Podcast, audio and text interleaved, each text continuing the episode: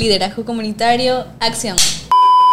Hoy arrancamos el treceavo capítulo de B-Spot. Quiero empezar este, agradeciendo en particular a Mirka por su invitación, a Maffer por haber aceptado también la invitación y poder compartir en este espacio estas experiencias de liderazgo comunitario. Antes de iniciar, Maffer, me gustaría que des unas pequeñas palabras introductorias, que te presentes para que te podamos conocer y arranquemos con estos temas coyunturales. Muchas gracias también. Muchas gracias América por la invitación en este paseo muy, muy recreativo y chévere que podamos entablar algunos temas y un gusto poder compartirlos contigo, Giovanni. Bueno, me llamo Mafer Peña, tengo 22 años, soy guayaquileña, más guayaca que el encebollado, soy estudiante de sociología y activista política. Eso es como que una breve introducción de lo que es mi vida. Perfecto. Mafer, mira, los temas que habíamos seleccionado era liderazgo comunitario, gustaría abordarlo inicialmente preguntándote, para ti, ¿cuál es el liderazgo que tú ejerces? ¿Cómo definirías tu liderazgo? Bueno, para mí, y como yo lo defendería, sería impulsando. Ahí tenemos en cuenta que la mayoría de veces no todos eh, quienes pueden ejercer una cuestión que tenga que ver con opciones fructíferas en algún momento de la vida pueden tener el ímpetu, el, de iniciar algún tema. Entonces, para mí liderar, o como yo lo lideraría, sería iniciando algo que a, la, a lo mejor a la mayoría de personas les da, les da mucho miedo. Por ejemplo, introducir a los jóvenes en este mundo de la política o podría ser iniciando temas que no todos están de acuerdo, como el tema ambientalista, el tema animalista, estas cuestiones que a veces a la gente les parecen muy trabajosas, pero que llega a ser necesario. Y siempre tiene que haber una persona que lo inicie. Correcto. ¿Cuál ha sido tu experiencia dentro de estos procesos? Primero con las organizaciones eh, civiles, si has podido participar con ellas, y también en con los movimientos políticos. ¿Puedes contarnos un poco de tu experiencia, cómo ha sido? Claro, a ver, yo he participado en una organización política, eh, bueno, que es muy conocida, es el Movimiento de la Revolución Ciudadana, en donde he tenido la oportunidad de ser candidata en dos ocasiones. La primera ocasión fue en las elecciones presidenciales, donde estuvimos apoyando al candidato Andrés Arauz, y en la segunda fue en las elecciones seccionales, donde estuvimos apoyando obviamente al actual alcalde electo de Guayaquil, Aquiles Álvarez, Ambas me han dado muchísimo conocimiento del área en el caso del Distrito 3, que es el distrito que yo represento, un distrito muy, muy lindo, lleno de conocimientos, de experiencias un poquito fuertes y muy recreativas, muy, muy chéveres. Y este espacio quizás te da a conocer no solamente el mundo de la política, sino que te lleva a conectar con ciudadanos de los que quizás un ciudadano común y corriente no llega a notar. Por ejemplo, en el Distrito 3 eh, para las elecciones presidenciales abarca no solamente Guayaquil, sino playas, las parroquias rurales. Y cuando tú llegas a visitar el centro de estas parroquias, de estos pueblos, y llegas a conectar con, tu, con su gente, llegas a notar que realmente hace falta muchísimo por hacer. Y es a lo que, en lo que yo me di cuenta qué es lo que yo quiero hacer para esta gente. ¿Por qué estoy aquí? Porque estoy cumpliendo un rol o para qué va a identificar mi dignidad, siendo candidata o no. Entonces es acá donde tú te das cuenta de que esto realmente sirve. En los dos procesos que has participado han sido siempre en el Distrito 3. Sí, siempre en el Distrito. Y tú decías que habías, te habías eh, encontrado durante esos momentos con episodios fuertes. ¿Puedes escribir uno? Aquí claro, por ejemplo, eh, también tenemos en el Distrito 3 a San Brandón. San Brandón. Recuerdo que una de las primeras reuniones que tuvimos con los líderes comunitarios eh, fue obviamente post pandemia, unos meses después de que ya se levantaron las medidas, la gente ya podía salir, bueno, inició la campaña política también, porque lamentablemente aún en los momentos más fuertes la política está viva, está ardiente. Nos tocó eh, viajar a San Borondón, nos reunimos con los líderes comunitarios y había un grupo de jóvenes con los que yo quise entablar un tema de conversación y les pregunté ¿Y qué tal? ¿Cómo les va en el colegio? ¿Cómo les va en la, en la escuela? No estudiamos. No estudiaron. ¿Por qué? Porque acá no llega el internet, no tenemos electricidad y no tenemos cómo conectarnos. Cabe recalcar que pasamos por un episodio de, de pandemia mundial y todo se convirtió tecnología, apunte, trabajo, teletrabajo, este, los estudiantes estudiando de manera online, todo, todo, todo, todo. Entonces para mí fue algo como que, wow, qué fuerte que estas personas no puedan tener la oportunidad de estudiar algo que para mí se me hace como que que alguien no estudie, a mí realmente se me hace, se me hace impresionante. No sé si en las generaciones pasadas eso era como que un poco más normal, lo veían como que insignificante, pero cuando a mí alguien me dice que no estudia, en, el caso de la primaria y secundaria se me hace fuerte, porque tiene que haber acción, este, acciones que lo lleven a tal. Entonces cuando estos niños me dijeron no estudiamos porque no tenemos eh, los aparatos electrónicos, no tenemos internet, para mí eso fue muy, muy fuerte. ¿Y qué están haciendo las autoridades para ver o entablar qué es lo que realmente está pasando? ¿Y tú Nada. ¿Qué opinas de esta frase? Si no roncas en tu barrio, no roncas en ninguna parte. Y hago referencia porque generalmente a veces salimos a protestar, formamos parte de alguna movilización, defendemos algún tipo de convicción política, pero en nuestro barrio no hacemos nada. Entonces traigo la pregunta a colación porque fue lo que yo me llegué a preguntar en algún momento y dije, bueno, a mí me gusta el activismo, yo también soy activista, comparto contigo esa ficción. Este, dije, bueno, yo salgo a la calle, trato de estar empapado del quehacer social y político, pero a mi barrio lo tengo abandonado. Y dije, chuta, no, pues yo no puedo decir que promulgo, defiendo tal idea si soy incapaz de transformar la realidad de mi barrio, de mi sector. ¿Qué haces tú por tu sector, por tu barrio? Mira, te voy a ser sincera, el, el tema de ser dirigente barrial eh, lo, lo considero muy fuerte. Yo Lo no es, lo eh, es. Lo es. Yo no soy dirigente barrial y de hecho estoy en busca de un dirigente. Si me- alguien me ve y quiere ser dirigente en la parroquia Sucre, por favor, contácteme. estoy en busca de un, de un dirigente barrial. Pero para mí este trabajo es muy fuerte, muy, muy fuerte. Y como tú lo dices, si no lo haces en tu barrio, ¿cómo lo vas a demostrar fuera, fuera de Correcto. este? Y, y es una excelente frase que realmente me, en ese momento me chocó, me chocó, porque es cierto, es real, es, es lo que pasa. Y no, en mi barrio no, no soy dirigente barrial, pero tengo la, afinidad o tengo la suerte de poder conectar muy rápido con este tipo de personas. Así que yo sé que si en algún momento de, la vida me da la oportunidad de poder contactar con un dirigente barrial que, que tenga realmente el, el ímpetu de poder eh, ver lo que nos hace falta como tal, voy a poder voy a poder tener todo mi contingente para apoyárselo. Pero realmente por mi comunidad en sí, por mi, mi barrio, mi calle, mi zona, como la- le llaman, realmente no, nada, nada. Soy más de apoyar a los dirigentes barriales, a los líderes comunitarios que pertenecer a estos. Mira, cuando tú dices que es un trabajo difícil, lo es. Yo sí soy, soy líder, bueno, pude realmente, este, mejor dicho, consolidarme como un líder comunitario y te puedo decir que no es nada fácil, es bien difícil. El trato con, los con la vecindad requiere mucha paciencia, mucha diligencia, compromiso y como te ven como un líder comunitario, te endosan todas las responsabilidades, ¿no? Siempre hay un más bacán. Entonces, no sé si me permitas contarte una experiencia. No, claro. Este, en mi barrio, en mi sector, Guayacán es quinta etapa, en vista de la ausencia de las autoridades, te hablo del gobierno seccional del municipio de Guayaquil, en materia de seguridad, eh, existían muchos robos y todo, y todo el mundo se quejaba, pues no, bueno, roban por aquí, hasta las plantas se nos reban, con eso te digo todo. Las plantas, en la cuadra. Entonces, eh, yo también cansado de simplemente escuchar quejas, se me vino la frase a la mente, por eso tuve que ponerla aquí, la escuché y dije, bueno... ya me fuiste salpicando.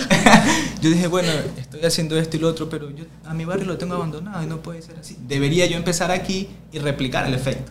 claro. Entonces, y estaba conversando con un guardia porque nosotros tenemos la posibilidad de poder costear un señor que haga el servicio de guardianía. Él simplemente camina. Entonces él me dice, Giovanni, dice, "Chu, tengo miedo, me dice, cualquier más se me para aquí con un arma, un fierro. Y él solamente tiene un palo, o sea, él, él es el guardia de... No es que tiene un arma. Entonces me dice, yo no sé qué hacer porque en cualquier momento alguien me dice aquí, me pega un balazo, ¿qué hago yo aquí? Deberían, no sé, hacer algo en la cuadra. No me la sé su punta, no sé si realmente si esa era la idea.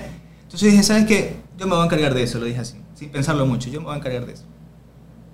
Me dice, no, si ya he escuchado, aquí todo el mundo dice lo mismo, siempre alguien quiere tomar liderazgo, pero nunca llegan a, a nada sólido. Entonces le dije, pero no lo he iniciado yo, yo lo voy a empezar. Comencé y desde ese día, me acuerdo, comencé a hacer un proceso de evangelización que se le llama, ¿no? Buenas tardes, disculpe vecino, ¿cómo está? Me permite un minuto. Y comencé. Porque la idea era que en aquel entonces instalar unas, instalar unas puertas de seguridad, tanto en el ingreso como en el otro costado. Es una herradura. Entonces era algo que requiere un presupuesto, no es algo que cuesta 200 dólares. Nos tomó en promedio 2.400 dólares y cerca de 5 meses recaudar el dinero, entre concientizar, convocar asambleas, elección de la directiva. Pero luego de 6 meses pudimos costear las dos puertas, las instalamos, eh, entregamos llave y voy al hecho de la historia que, ¿por qué te iba a comentar? Era porque hay estos vecinos, y es necesario que lo diga aquí en realidad, porque estamos así de fragmentados comunitariamente hablando. Hay vecinos que apoyan, vecinos muy serviciales, vecinos, me encanta su idea, fantástico, ¿cuánto hay que dar para apoyar la puerta? Mire vecino, según el presupuesto, esto es lo que nos toca, debido para tantas villas aquí. Entonces esta señora, yo le toco a la puerta, ¿no? Muy buenas tardes, ¿cómo está? Yo sabía su nombre porque crecí en el barrio, ella me vio crecer también. Le digo, ¿cómo está vecina? Bueno, no, no hace falta que yo le explique cómo estamos en materia de seguridad, tú sabes, los robos, robos a unidades económicas, asalto, violencia en todas las calles, y considero que es necesario aquí que trabajemos en ese sentido. Le expliqué el proyecto, queremos hacer las puertas y todo, me dice, oye, mira joven, no pierda el tiempo, no pierda el tiempo, yo no voy a colaborar. Le digo, chuta, yo sorprendido, le digo, vecina, pero al menos déjeme agregarle al grupo de WhatsApp para estar informados, toda la comunidad. No me agregue ahí porque a mí no me gustan los chismes. Yo le digo, bueno, entendí el mensaje y todo. Le digo, bueno, vecina, no quiero molestarla, muchas gracias, me fui se hicieron las puertas, se construyeron y llega el momento en que había que entregar llave. Entonces, un día estaba sentado en la esquina porque ya me, había, me habían elegido como, como líder comunitario. Entonces llega la señora, ¿no es cierto? Yo sorprendido, estaba sentado con mi teléfono en la esquina y veo que la señora comienza a acercarse donde mí. No pensé en realidad que me venía a buscar a mí. Llega y me dice, oye tú, ¿cuándo me piensas dejar mi llave? En ese tono. Perdón, le digo, buenas noches, era de noche. Que cuándo me vas a dar a mí la llave. Una señora más o menos unos 40 años. Le digo, vecina, discúlpeme, le digo, este, no sé a qué hacer referencia, si usted me permite unos minutos yo le explico el proyecto. No me hagas perder el tiempo, dame mi llave. Entonces tú, yo también sorprendido, le digo, mire vecina, si usted me permite unos minutos yo le explico en detalle el proyecto, los valores que hemos recaudado y la entrega de llaves. Pero si usted viene en ese tono, yo la verdad prefiero no responderle nada, le digo. No sé usted qué me habla. Mira, muchacho majadero, que ni sé cuánto, que eres un patán, no sabes quién soy yo, que yo tumbo la puerta, que llamo al municipio, te la bajo. Y me dice, eres un muchacho, ni sé cuánto. Le digo, mire señora, si yo soy un muchacho, vaya, con los adultos. Entonces sabe que yo había liderado el, proyecto y estaba trabajando con la comunidad. Entonces la señora bien brava, o sea, un poco más y me insultó, en realidad me insultó, yo no le iba a insultar, yo simplemente le dije, mire señora, haga lo que tenga que hacer, le dije así. Si usted quiere una llave, yo se la voy a dar, pero no en ese tono. Se fue a la señora bravísima, así a regañadiente. Eso es una de las historias, pues no. Luego me acuerdo durante una asamblea, en vista de que ella nunca colaboró, se le dio llave en ese tono, pensé que me dijo eso, yo le di la llave, nunca colaboró. En la posterior teníamos una asamblea y ella llega y dice, a ver, necesito saber aquí cuánto se ha gastado, necesito facturas, quiero ver en qué se ha gastado el último centavo. Así, todo el mundo nos quedamos viendo, sabíamos que ella no había colaborado. esa es una de las experiencias que me ha tocado vivir como líder comunitario, para que entiendas que es un trabajo difícil, no todo el mundo está apto. Requiere mucha paciencia, mucho compromiso. Yo, no tendría paciencia. Te lo juro, es lo que algunos, algunos me dicen. En realidad, no, si no tienes paciencia, es bien difícil, porque va a llegar alguien que te va a hacer... Yo soy Virgo y yo no tengo paciencia. Mira, este nos lleva al tema del activismo social. ¿Cómo tú crees que los jóvenes podríamos mejorar la incidencia política, ya que tú lo haces? ¿Qué recomendación le darías a los jóvenes que quieren incursionar en esto y que su voz sea escuchada? Porque generalmente hay jóvenes que están involucrados en esto, pero no tienen una repercusión mediática o pública, que es lo necesario. Claro. Mira, por ejemplo, yo conozco a diferentes movimientos y organizaciones de jóvenes que han hecho un trabajo espectacular, brillante, me les saco el sombrero. Pero ¿qué pasa con estos jóvenes? que de alguna u otra manera tienen un distanciamiento a la política en general súper grande y que quizás son dirigentes barriales o líderes comunitarios como tú lo eres, que eres muy joven. No, no estamos acostumbrados a, estamos acostumbrados a ver al, típico señor mayor siendo dirigente porque el papá fue dirigente y el abuelo fue dirigente, entonces él toma la batuta. actualmente los jóvenes están tomando toda esta batuta. Pero cuando se trata de, por ejemplo, yo asumo que en algún momento de la vida te tocó hacer un informe y llevarlo al municipio porque un pedido, siendo tú el dirigente, así es. A los jóvenes les toca esto y se topan con autoridades prepotentes, autoridades sin, sin ganas de poder apoyar ¿Y qué van viendo de esto? Simplemente que si a, las autoridades no les interesa lo que, lo que los jóvenes tienen como idea, simplemente a ellos tampoco les va a interesar la política. No les, va, no les va a interesar apoyar a la autoridad en un futuro, no les va a interesar tener un vínculo más cercano. ¿A qué quiero llegar con esto, Giovanni? Que la, los jóvenes se han desconectado y los han desconectado de las verdaderas intenciones que pueda llegar a tener un político. Entonces han tenido la mala suerte de desconectarse de ellos. Y cuando llegan por A o B motivo con un proyecto hacia la autoridad o hacia, hacia el político, tienen la reserva de me lo irá a cumplir o no me lo irá, o no me lo irá a cumplir, ¿qué pasará con esto? Entonces, Sí, el, el, el, hecho acá es que no simplemente ellos deberían adentrarse más, sino que las autoridades que, que en este momento van, van, a entrar o las próximas deberían llamarlos, porque ellos cuando se quieren acercar o se quisieron acercar le dijeron no. Y no es que ellos simplemente no les interesa, como te digo, los desconectan a tal punto que ellos dicen, bueno, yo para qué me voy a involucrar si no me dejan participar. Entonces es momento de que los llamen, les digan lo que necesitan, qué pueden hacer por ellos, cómo lo van a hacer para que tengan una participación masiva. Mientras esto no pase, ellos van a seguir desinteresados porque les echan la culpa, pero ellos no tienen la culpa, realmente no la tienen. ¿Y qué opinas de esto? Es que recién, en el año 2020, si mal no recuerdo, se reformó el Código de la Democracia para que un porcentaje, creo que era el 15% en listas plurinacionales, puedan participar los jóvenes. Ya no de manera opcional, sino obligatoria, pero recién en el 2020. O sea, recién allí, por ejemplo, un partido eh, local aquí en Guayaquil recién creó una escuela de formación. O sea, recién quisieron formar a los jóvenes. O sea, se acordaron de que había que, eh, que, formar a los jóvenes políticamente. O sea, también, ¿dónde está ese doble discurso cuando dice que no, que los jóvenes no participan? O que si están, no están en los puestos de toma de decisiones. Pero recién se acuerdan también de nosotros. Nosotros siempre hemos estado aquí, insistiendo, generando incidencia política, movilizándonos. Pero ¿por qué llegar recién a una reforma para que nos tomen en cuenta?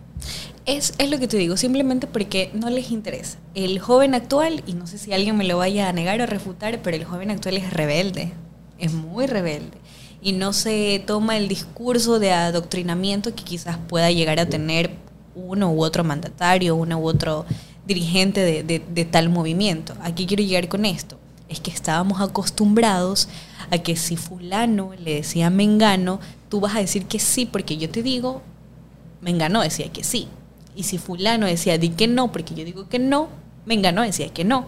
Actual, el, el joven de actual, de la actualidad, si Mengano, si fulano le dice que sí, Mengano va a decir no, porque yo considero esto o porque yo creo esto. El joven actual tiene un criterio más formado porque se, se ha visto obligado a entender más la situación de su país y, está más dispuesto a colaborar con lo que se necesite, no los intereses particulares de un partido u otro. Entonces, hay partidos como el que tú mencionas, que yo creo que sea a cuál te refieres, que no le interesa tener a un joven con criterio, criterio propio para que pueda ejercer la política que ellos han manejado hace 50, 100 años atrás, no lo sé.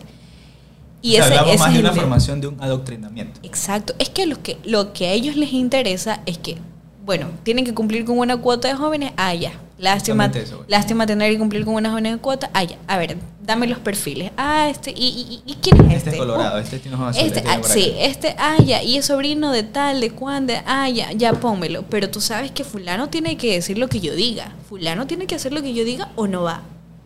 No le, y ese es el punto, no les interesa. Pero si tú vas y buscas, por ejemplo, en el Cristo Desconsuelo, un ejemplo, Distrito 3 buscas en el Cristo del Consuelo y vas que hay un dirigente comunitario, un dirigente barrial, un líder que tiene 25 años y que él ha visto de cerca o ha palpado lo que realmente necesitan los jóvenes.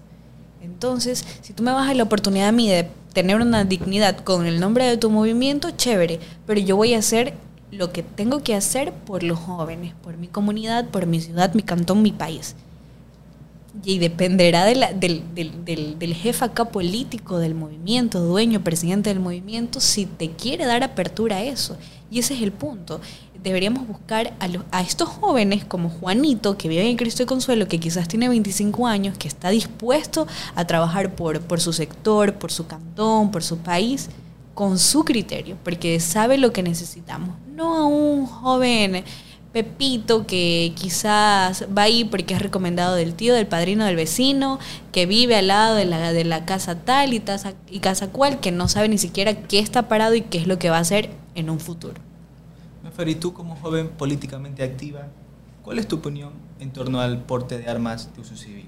Este es un tema, yo sé, controversial, peliagudo, por así decirlo, porque genera estos apasionamientos, ¿no? Que yo estoy a favor, que yo estoy en contra, que fulano, que sutano. ¿Cómo tú evalúas? ¿Cuál es tu impresión respecto a esta medida anunciada por el gobierno? Bueno, yo creo que más que alejándome un poco del, del, tema político, diría ya como ciudadana, como tal, y yo creo que a la mayoría de ciudadanos les ha impactado la, la decisión del presidente de la República porque no es una medida que nosotros podamos tener ante la inseguridad ya que ya estamos viviendo. El tema acá del porte de arma es y diría yo una medida irresponsable del parte del gobierno y literalmente nos ha dejado a nuestra suerte. De hecho, le escribió en un tweet, fue así, muy claro y conciso. No lo borró. En, en esta lucha entre ustedes, nosotros los, los ecuatorianos, y la delincuencia, nosotros no tenemos una lucha con la delincuencia. Él tiene una lucha contra la delincuencia, porque él es nuestro gobernante. Es él quien está administrando el país, no nosotros. Nosotros, los, los ecuatorianos, los votantes, quizás me puedo excluir de eso porque yo no voté por él, lo eligieron para que controle todos estos temas, para que estudie, para que tenga un control de qué es lo que se va a hacer. El porte de armas no es una solución para la inseguridad. Inseguridad con violencia va a dar como resultado más muertes.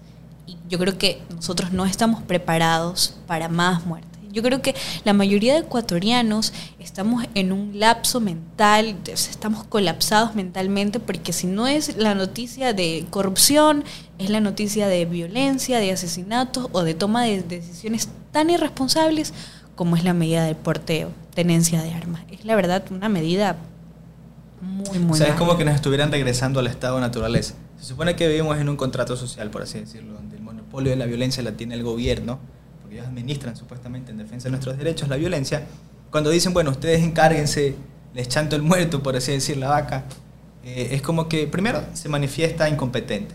O sea, abiertamente dice, ¿sabes qué? Eh, yo no puedo manejar esto, me queda grande la tarea, allá tú. Y segundo, también una falta de voluntad política para, de manera estructural, reformar este problema. O sea, corregir el daño, que es la violencia criminal, que diríamos yo que está en todo el territorio nacional.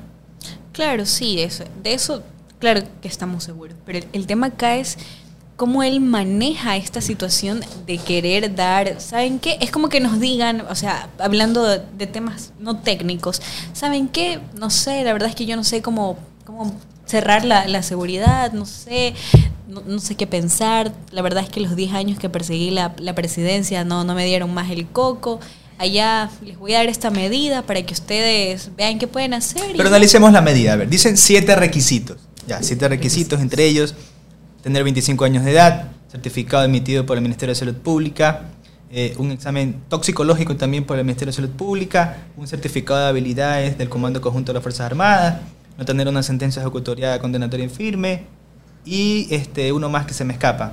También hablando de los decretos, eh, tú también traías a colación el tema de los movimientos. Yo recuerdo que Rafael Correa en el gobierno, periodo creo que fue en el 2000 en el año 2011, correcta, correctamente, él emite el decreto 749, ¿no es cierto?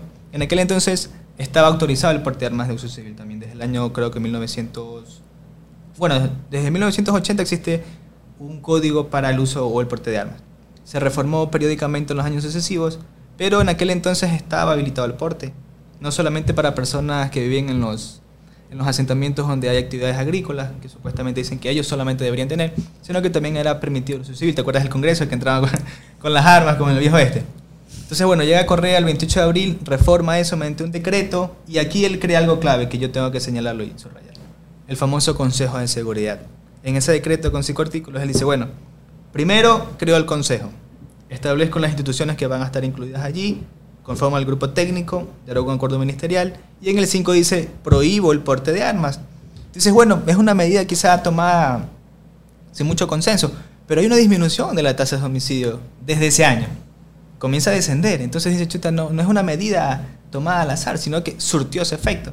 Ahora, ¿cuál crees que sea el efecto ahora que se revierte la medida? ¿Tú crees que pueda seguir subiendo la tasa de muertes eh, violentas por cada 100.000 habitantes?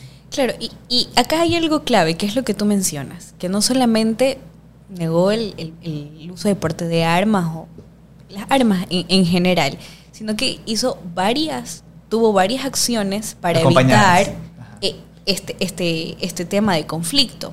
¿Qué es lo que pasa acá? Va, vamos a, a, a extender un poco más el tema de tu pregunta. Digamos que tengamos nosotros la seguridad o estemos todos de acuerdo con que esté bien el decreto nuevo del, del, presidente Guillermo Lazo. Digamos que nosotros estamos realmente de acuerdo. Pero, ¿qué es lo que va a pasar? Y, y acá, acá llego. Si solamente aprobamos esto, pero no hacemos nada fuera de, de este tema por la inseguridad. ¿Qué pasa con la acción social, con el beneficio? ¿Qué pasa con los jóvenes? ¿Qué pasa con estas con las penas, qué pasa con, con, la gente que entra a la cárcel pero no recibe una verdadera rehabilitación. ¿Sabes que también no se especificó con esa medida? Por ejemplo, en una escuela, en áreas educativas, también va habilitado, está habilitado el permiso en esa zona, en centros comerciales, nada de eso se ha detallado no se ha detallado, pero estas instituciones, en, en, en este caso, un, el mismo día que se decretó el porte de la tenencia de armas, vi que muchas universidades, por no decir casi todas las de, las de Ecuador, dijeron que no estaban de acuerdo y que rechazaban eh, el decreto del presidente y que a sus instituciones no iban a entrar con armas, ni los estudiantes, ni los profesores, ni los trabajadores todas las, las eh, todas las universidades de Ecuador, menos la de Guayaquil. ¿Por qué será? No lo sé. No lo sé, no lo sé. La, la Universidad de Guayaquil no envió un, un, un comunicado diciendo o sea, esto. Yo pienso que la academia, como tiene ese rigor científico, dice, bueno, esto no tiene ni los elementales Exacto. soportes es, de rigor. Es eso, es que la academia tiene una sustentación científica, tiene una validez científica, porque es su deber. Acá, Mira. ¿dónde está la, la validación científica que tiene el presidente Guillermo Lazo para tener esto? Mira, yo estaba revisando el tema y descargué un artículo reciente. Creo que tiene fecha a finales a final a principios de este año. Ya venían analizando el tema y era un análisis nominal nominal de espacio temporal de armas de uso de armas de fuego en Ecuador. Y ahí te dicen, bueno, es interesante porque hacen un mapeo, ¿no es cierto?, a nivel parroquial. Ese es otro tema que quería conversar también contigo. Por ejemplo, hablando de, de información, acceso a la información pública, en Guayaquil no hay información desagregada. Por ejemplo, hay información a nivel cantonal, pero a nivel de parroquias, de las 16 parroquias, más la expansión urbana y las 5 rurales, no hay información desagregada. Entonces tú no sabes en una parroquia, por ejemplo, la cantidad de la tasa de acceso a servicios de salud, de educación. Entonces, ¿cómo tú trabajas con esas políticas allí en ese par, en esa parroquia? No hay. Entonces, esto también abona el camino, por así decirlo, a la desigualdad, a la pobreza. Por eso también tú dices, bueno, hay lugares que se inundan, ¿no es cierto? Eh, este, por ejemplo, el centro, el centro urbano, el casco urbano. Siempre se inunda, no se pregunta por qué. Y es algo que, que estaba revisando, se llama grado de impermeabilización. Entonces, esos sectores, esas parroquias, tienen un grado del 100%. El agua no filtra. Entonces, le, le endosan la responsabilidad, le endosan la responsabilidad de evacuar toda esa agua al drenaje. Por eso tú ves que llueve dos horitas y está el centro inundado.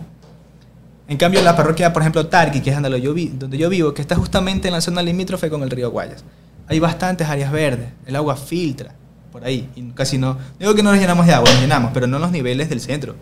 Entonces tú dices, bueno, ¿dónde está la responsabilidad de la administración social, perdón, eh, municipal, para decir, bueno, aquí no hay áreas verdes, trabajemos en eso, si no se nos va a llenar este, este sector de agua. Jamás ha existido esa voluntad, mucho, ni siquiera la información como para tratar ese tema.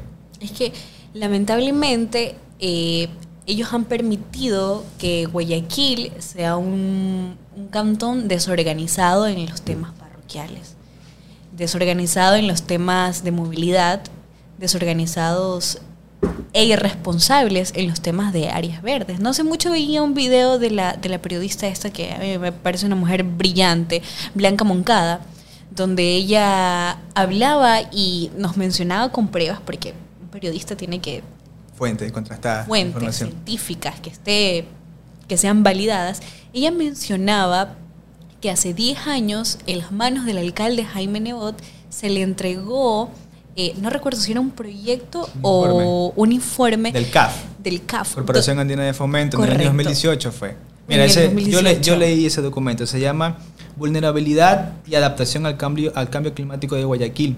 Eso lo hizo el grupo de expertos intergubernamentales de cambio climático, el Ok. IPCC en inglés. Y mira, y allí justamente ese tema, si te gusta lo podemos abordar, Claro. ya para entrar al tema de los retos O sea, de la nueva administración. como, como, para, como para terminar en eso, o sea, el- la autoridad de Guayaquil en ese momento sabía y tenía conocimiento de Sí. qué es lo que le va a pasar a Guayaquil En cambio climático, en correcto. tantos años Allí si está es, todo lo que, anunciado. si es lo que no, no se ponen pilas. ¿Y qué hicieron? No hicieron nada. Oye, es que me Oye, da muy... es un me- estudio pormenorizado, está por parroquia. Me hierve la sangre. Mira, utilizaron 83 indicadores inicialmente. En vista de que no había información desagregada a nivel parroquial, dijeron, bueno, estos indicadores no van a servir. Los bajaron a 36. Y, y va- valoraron más o menos tres situaciones. La exposición, la exposición de estas parroquias a los efectos del cambio climático, su- eh, el nivel de sensibilidad, qué tipo de efectos positivo o negativo tenía el cambio climático en esas parroquias, y el grado de adaptación. Entonces, hay parroquias en Guayaquil, que es las que te mencionan que tienen un grado de impermeabilización del 100%, donde además de eso tienen una tasa de pobreza mayor, una densidad poblacional mayor para su límite, para su territorio. Entonces tú pones allí a la gente saturada, sin servicios de salud, sin un nivel de alcantarillado, sin alumbrado público, sin grado de impermeabilización mínimo, o sea, jardines verdes que les llaman. O sea, sin duda, a eso añádele eh, la tasa de riesgo de eventos naturales. O sea, tú pones a esa gente a morirse allí y se inunda y hay deslizamientos y todo. Esa información no estaba a nivel parroquial. Está- o sea, no había eh, interés es- de trabajar parroquialmente por Guayaquil.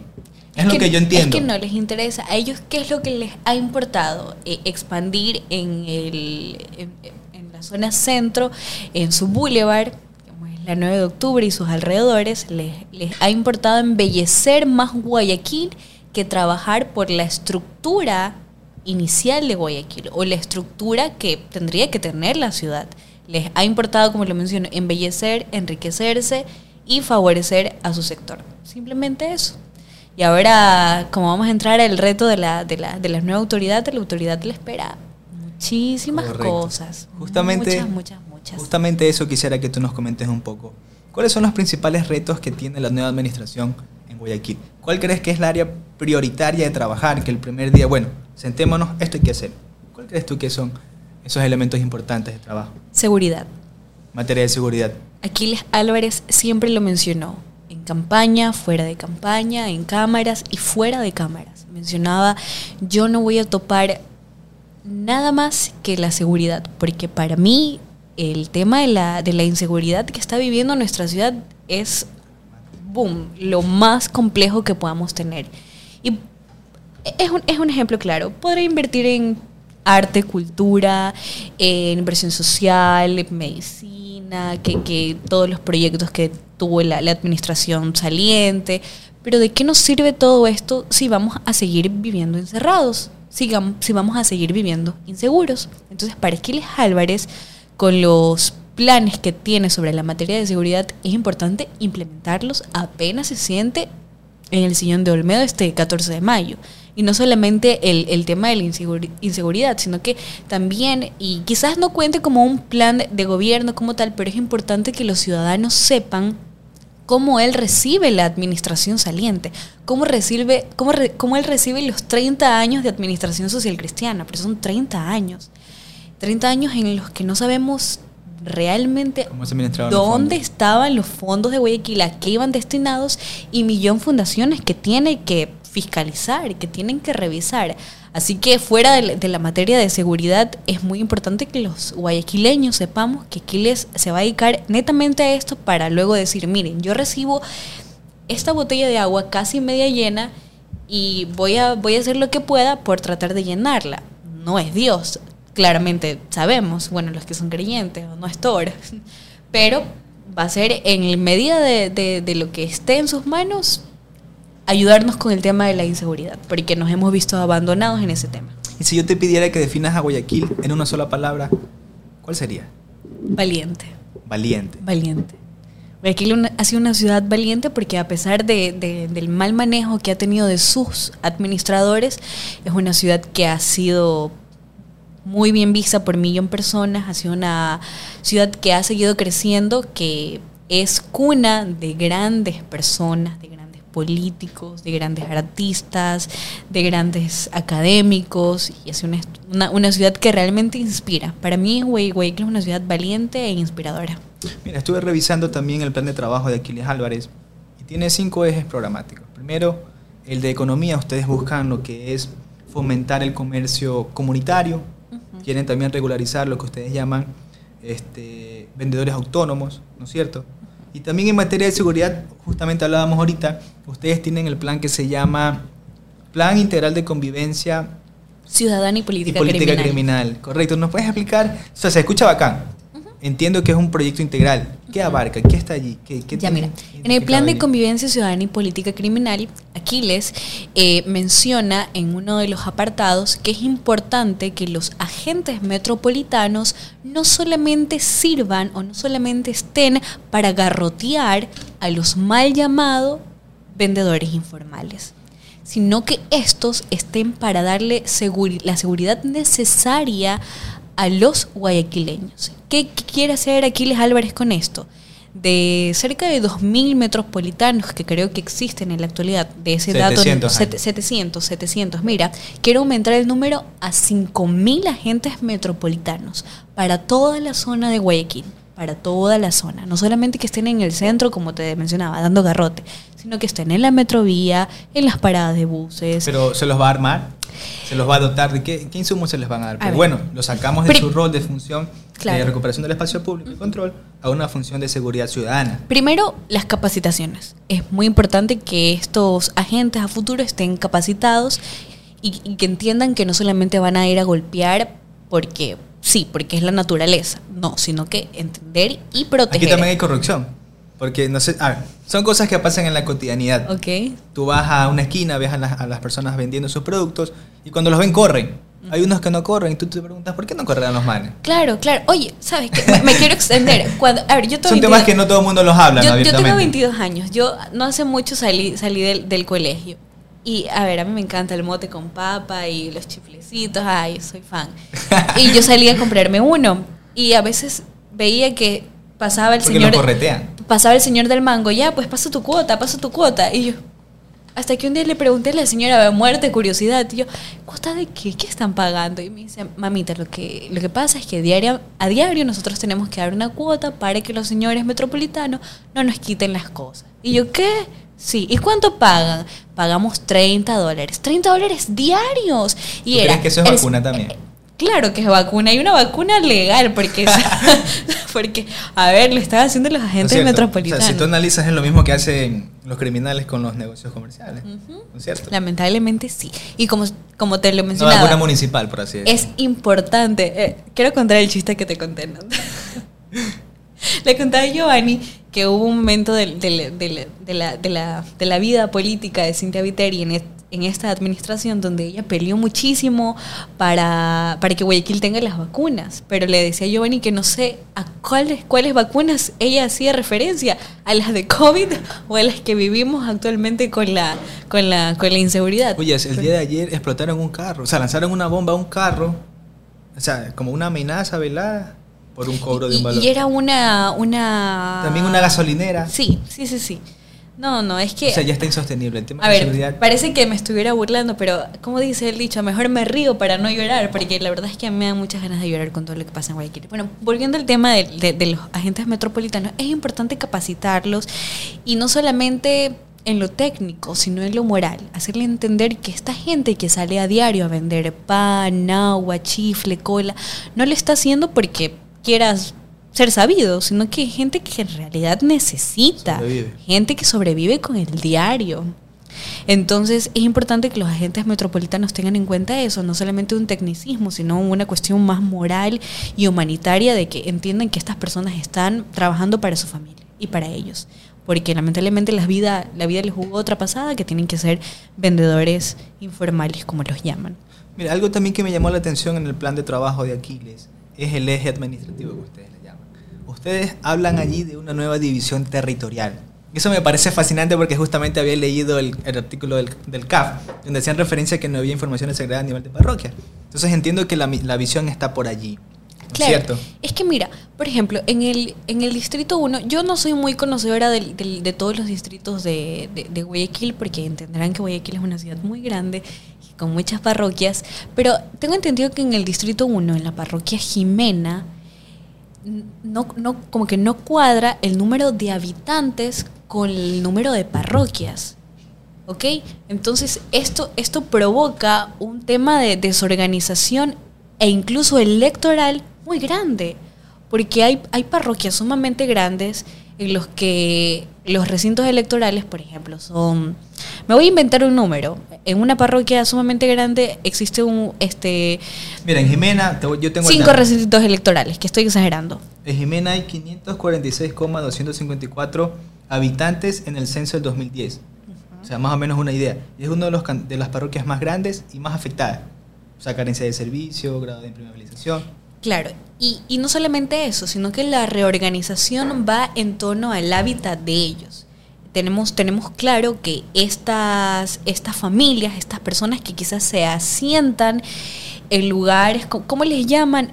Las invasiones, las invasiones. Entonces Guayaquil no tiene, no tiene datos de estas familias. No hay, no existe. No existen. Es como que ellos no existieran en Guayaquil. Estas familias no tienen el acceso adecuado agua, Mira, en- luz, En, Monte Sinaí internet. el 40% de la población vive en pobreza, en el Monte Sinaí. Y el resto de la expansión urbana, que no está en los límites de las parroquias, por ejemplo, te hablo de los límites, justamente el Ujú. filo, y generalmente también tienen el 40% de pobreza, porque están abandonados, por así decir, por parte de la- del gobierno seccional. O sea, esta división eh, lo que busca es tratar de levantar información, me imagino. levantar información, reorganizarlos, no solamente para, yo mencioné ahora en el tema electoral, la gente quizás lo tome, ah, es para su beneficio, no solamente para nuestro beneficio, sino para el beneficio de ellos, porque Guayaquil lo merece, Guayaquil lo merece. Es a veces un poco confuso el tema de que tenemos... Tenemos demasiadas parroquias o tenemos muy pocas parroquias. En, en algún momento estaba, estaba conversando este tema con Aquiles y, el- y- e insisto, y el número de habitantes cuando vamos o tenemos el, el- el tema del- de, la de las elecciones, no, no, no dan, no, no califican, porque hay personas, hay habitantes que ni siquiera saben cuál ¿Cuál es su parroquia, cuál es su recinto y dónde tienen que votar. No saben. Entonces, este des- desconocimiento es grave y O sea, provoca eso- muchas cosas. Pone en duda también las elecciones pasadas. O sea, ¿cómo levantaron el padrón electoral, por ejemplo? O, lo- o cómo establecieron los recintos electorales si no hay información. A ver, los recintos Verán. electorales eh, los determina el CNE. ¿Ok? Nosotros de lo que nos encargamos es de tener a los veedores, personas que estén En ahí pilas con los recintos y poder proporcionar este luego las actas para tener nuestro propio respaldo del conteo de votos, si es que falta cuántos nulos hay, cuántos blancos hay. A lo que yo me refería con el tema de, la- de las elecciones pasadas es que es importante que exista más responsabilidad. Entonces, esto organizado va a crear que el ciudadano sea un poco más responsable en el tema del, del voto. El tema de que no le da pereza, ah, me da pereza porque, ah, yo soy del distrito 2 y resulta que yo voto en el distrito 3. No, qué pereza, ir de la Juan Montalvo hasta el Cristo de Consuelo, que hay una parte que el Cristo de Consuelo se divide un poco distrito 1, un poco distrito 3. ir hasta allá, no, qué pereza. O sea, es mucho, realmente es mucho. Mira, y es un problema grave porque en ese artículo que te comentaba el CAF también, ahí ellos señalan que, por ejemplo, en unas parroquias lo que determina el rigor científico, por así decirlo, es un establecimiento de salud por cada 6.000 habitantes, por ejemplo. Pero en Pascuales hay un centro de salud por cada 20.000 y pico de habitantes. Entonces ya saturas el servicio de salud. A eso añade el cambio climático, los efectos, la inseguridad, la carencia de servicios públicos, alcantarillado, ese tipo de cosas. Sin duda que es una- un trato diferenciado una parroquia con otra. Claro, y, y como tú lo mencionas en el tema administrativo que tiene Aquiles Álvarez, que no solamente es la reorganización de las parroquias, la organización territorial, es también tener, eh, Aquiles lo menciona bastante, un municipio de territorio. No ser un alcalde de escritorio, sino de territorio. Y poder, con la organización de estas parroquias, poder tener a un representante del municipio o un representante de las parroquias en el municipio. Tener un poquito del municipio de Guayaquil en cada una de estas parroquias, para que así eh, los temas de, por ejemplo, me decías tú el tema de las rejas. Quizás podrías haber hablado de este tema con, con el municipio, ayuda de alguna u otra manera, el tema de un parque, qué se le falta alumbrado público, qué se le falta... Entonces, para canalizar mejor las problemáticas locales. Tener que, que, los líderes comunitarios, los dirigentes barriales, como, como lo eres tú, estén conectados con el municipio de Guayaquil directamente, hablen con, con, los, con los moradores del sector y luego tú, en representación de ellos, vayas, pero que esta vez te reciban de una manera más chévere, más formal, como es debido, porque el mismo municipio de Guayaquil te está dando esa apertura. Es decir, ¿qué es lo que busco, busca, este, que ya lo estoy muy segura que lo, va, que lo vamos a tener, qué es lo que buscó Aquiles Álvarez con esto? De que los dirigentes barriales, los líderes comunitarios estén de acuerdo o estén más empapados de qué es lo que está haciendo y asimismo estos dirigentes ayuden a Aquiles a ver qué es lo que le hace falta a su sector, porque Guayaquil es muy grande y de todas las parroquias y de todos los sectores. En realidad hay funcionarios que son bien vagos. Yo también cuando estaba haciendo cabildeo, el proyecto del parque que te comentaba, se llama Parque Ecológico 116. Tiene cerca de 4.000 kilómetros cuadrados de extensión y es un parque abandonado históricamente por el municipio de Guayaquil. Este, justamente da un canal que se conecta con la piscina de oxidación y por más de que ellos llegan, digo yo, a hacer el parapeto, llegan, pintan los bordillos, lijan por ahí algo en el parque y se van. Pero es un parque abandonado, tema de inseguridad, inclusive cuando aumenta el caudal del canal, que se conecta justamente con la piscina de oxidación y sale a los ramales del río Guayas, el agua de ese canal ingresa al parque. O sea, imagínate el riesgo que exponen a los chicos que están allí. Claro, los niños. No hay ningún bordillo que te asegure el parque del canal. O sea, tú puedes ahí tropiezas, caes al canal. Entonces, cuando estábamos haciendo el cabildeo, porque yo era vocero del del Comité de Recuperación del Parque Ecológico 116. Entonces yo asumí la tarea de ir al municipio, hablar con Dirección de Medio Ambiente, etcétera, etcétera. Entonces al principio ellos te reciben súper chévere, pues, ¿no? O sea, bueno, si generas la incidencia correcta, te toman atención. Si no, no te paran bola. Créeme, no te paran bola. Entonces cuando tú comienzas a hacer incidencia, eh, tienes los, los, números, los contactos, también eso, eso es importante. ¿Sabes qué? Dirígete a esta persona o a tal o cual. Entonces un día me invitaron, llegué, nos sentamos con era el director de planificación, eh, infraestructura comunitaria y, otra, y una representante de Dirección de Medio Ambiente. Les expliqué el problema con documentos, estaban los documentos enviados y todo. Entonces lo que hicieron ellos fue, llegaron, hicieron una limpieza, yo participé en la minga inclusive, limpiamos el parque, todo chévere, llegaron, lo pintaron y nunca más aparecieron. Porque la idea era que ese parque este, se incluya en una regeneración integral. O sea, nuevos bordillos, nuevos juegos, nuevos espacios, nuevo alumbrado público. Se lo manes como para allá, sabes que flaco, no molestes. Tú pintas los bordillos, te limpiamos los montes. Se fue. Y, a eso es lo que yo iba, pero en cambio acá, de, pedido mismo el alcalde electo de Guayaquil, ha pedido que estos, estas personas como tú, que realmente se preocupan por su comunidad y que están al pie de cañón en todo momento, sean parte del municipio en torno a las necesidades que tiene su comunidad. Para mí eso me pareció muy brillante, porque es querer trabajar por Guayaquil, la necesidad de ver qué es lo que le hace falta a todas las comunidades en Guayaquil. Para mí es una, una propuesta que se va a tomar en consideración y que van a poner en práctica genial. Perfecto, esperemos que así sea. Yo también, yo también, espero que así sea, la verdad. Fuera de que yo caminé con Aquiles Álvarez y que fui candidata, su candidata, yo estoy consciente y, y entiendo que quizás no habrán cosas que quizás no se puedan cumplir del todo y, la gente piensa que es, como lo, mencionaba en, eh, hace un momento, es de ir a sentarse y hagan esto, hagan esto, hagan esto y hagan lo otro. No, es una cuestión de, hacer mesas técnicas, de ver qué realmente necesitan. Y quizás para Aquiles eso no pueda ser prioridad en, esto, en este primer año o en el segundo o el tercero o quizás acabando el cuarto pero es algo que sí lo ha tomado en consideración y que forma parte de las necesidades emergentes que tiene Guayaquil. Es que quién mejor que los líderes comunitarios para saber los problemas de su barrio. Exactamente, exacto. Y con ellos es con quien se va a comunicar Aquiles. Perfecto. Mira, Maffer, sabes, en B-Spot tenemos una dinámica que es que cada capítulo tiene una pregunta concadenada. Entonces, nuestros los participantes anteriores que estuvieron aquí compartieron su podcast, nos plantearon una pregunta no sé si producción me puede ayudar con esa pregunta, por favor. Bien. La pregunta es, ¿cuál es el temor, cuál es tu temor, más a un nivel personal o a un nivel profesional? ¿Qué es aquello que te infunde temor? A ver, yo soy muy miedosa. yo soy muy miedosa. Pero siempre estoy como que, por alguna extraña razón, más pendiente de, mis temas profesionales. Siempre estoy más pendiente. Y diría que le tengo mucho miedo a fallar. A fallar, a intentarlo y fallar. Aunque sé que es parte del proceso, tengo, lo tengo en cuenta. Pero no sé, por alguna extraña razón me molesta o a veces no, no lo quiero hacer porque siento que voy a fallar y no estoy segura de estas cosas de la vida. Mira, yo lo que te puedo decir en referencia a tu pregunta es que fallar es importante. Tienes que equivocarte muchas veces. Claro. Tienes que equivocarte muchas veces. Y lo que yo podría decir que me infunde temor a mí es, es el hecho de saber lo que quieres o el proyecto de vida que te has planteado y no tener el valor de cumplirlo.